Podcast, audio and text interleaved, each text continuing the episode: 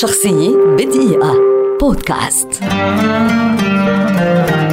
كاثرين هيبورن ممثلة أمريكية شهيرة، ولدت عام ألف وتسعمائة وسبعة وتعد واحدة من أبرز الممثلات في التاريخ وإحدى أعظم أيقونات هوليوود على الإطلاق. بدأت هيبورن التمثيل أثناء دراستها، ونجح عملها في برودواي في لفت أنظار هوليوود إليها، وتميزت سنواتها السينمائية الأولى بالنجاح، فقد حصلت على أوسكارها الأول كأفضل ممثلة في دور رئيسي عن دورها في فيلمها الثالث Morning Glory الذي أنتج عام ألف وتسعمائة وثلاثة وثلاثين، إلا أنها مرت بعد ذلك بسلسلة من الإخفاقات على الصعيدين النقدي والتجاري، قبل أن تعود بقوة في الفترة الممتدة بين الخمسينات والثمانينات وتقدم أدوارا رائعة، إذ حصدت أوسكارها الثاني عام ألف وتسعمائة وثمانية وستين كأفضل ممثلة في دور رئيسي عن فيلم Guess Who's Coming to Dinner، ثم الثالث عام ألف وتسعمائة وتسعة وستين عن فيلم The Lion in Winter، فالرابع عن دورها في فيلم On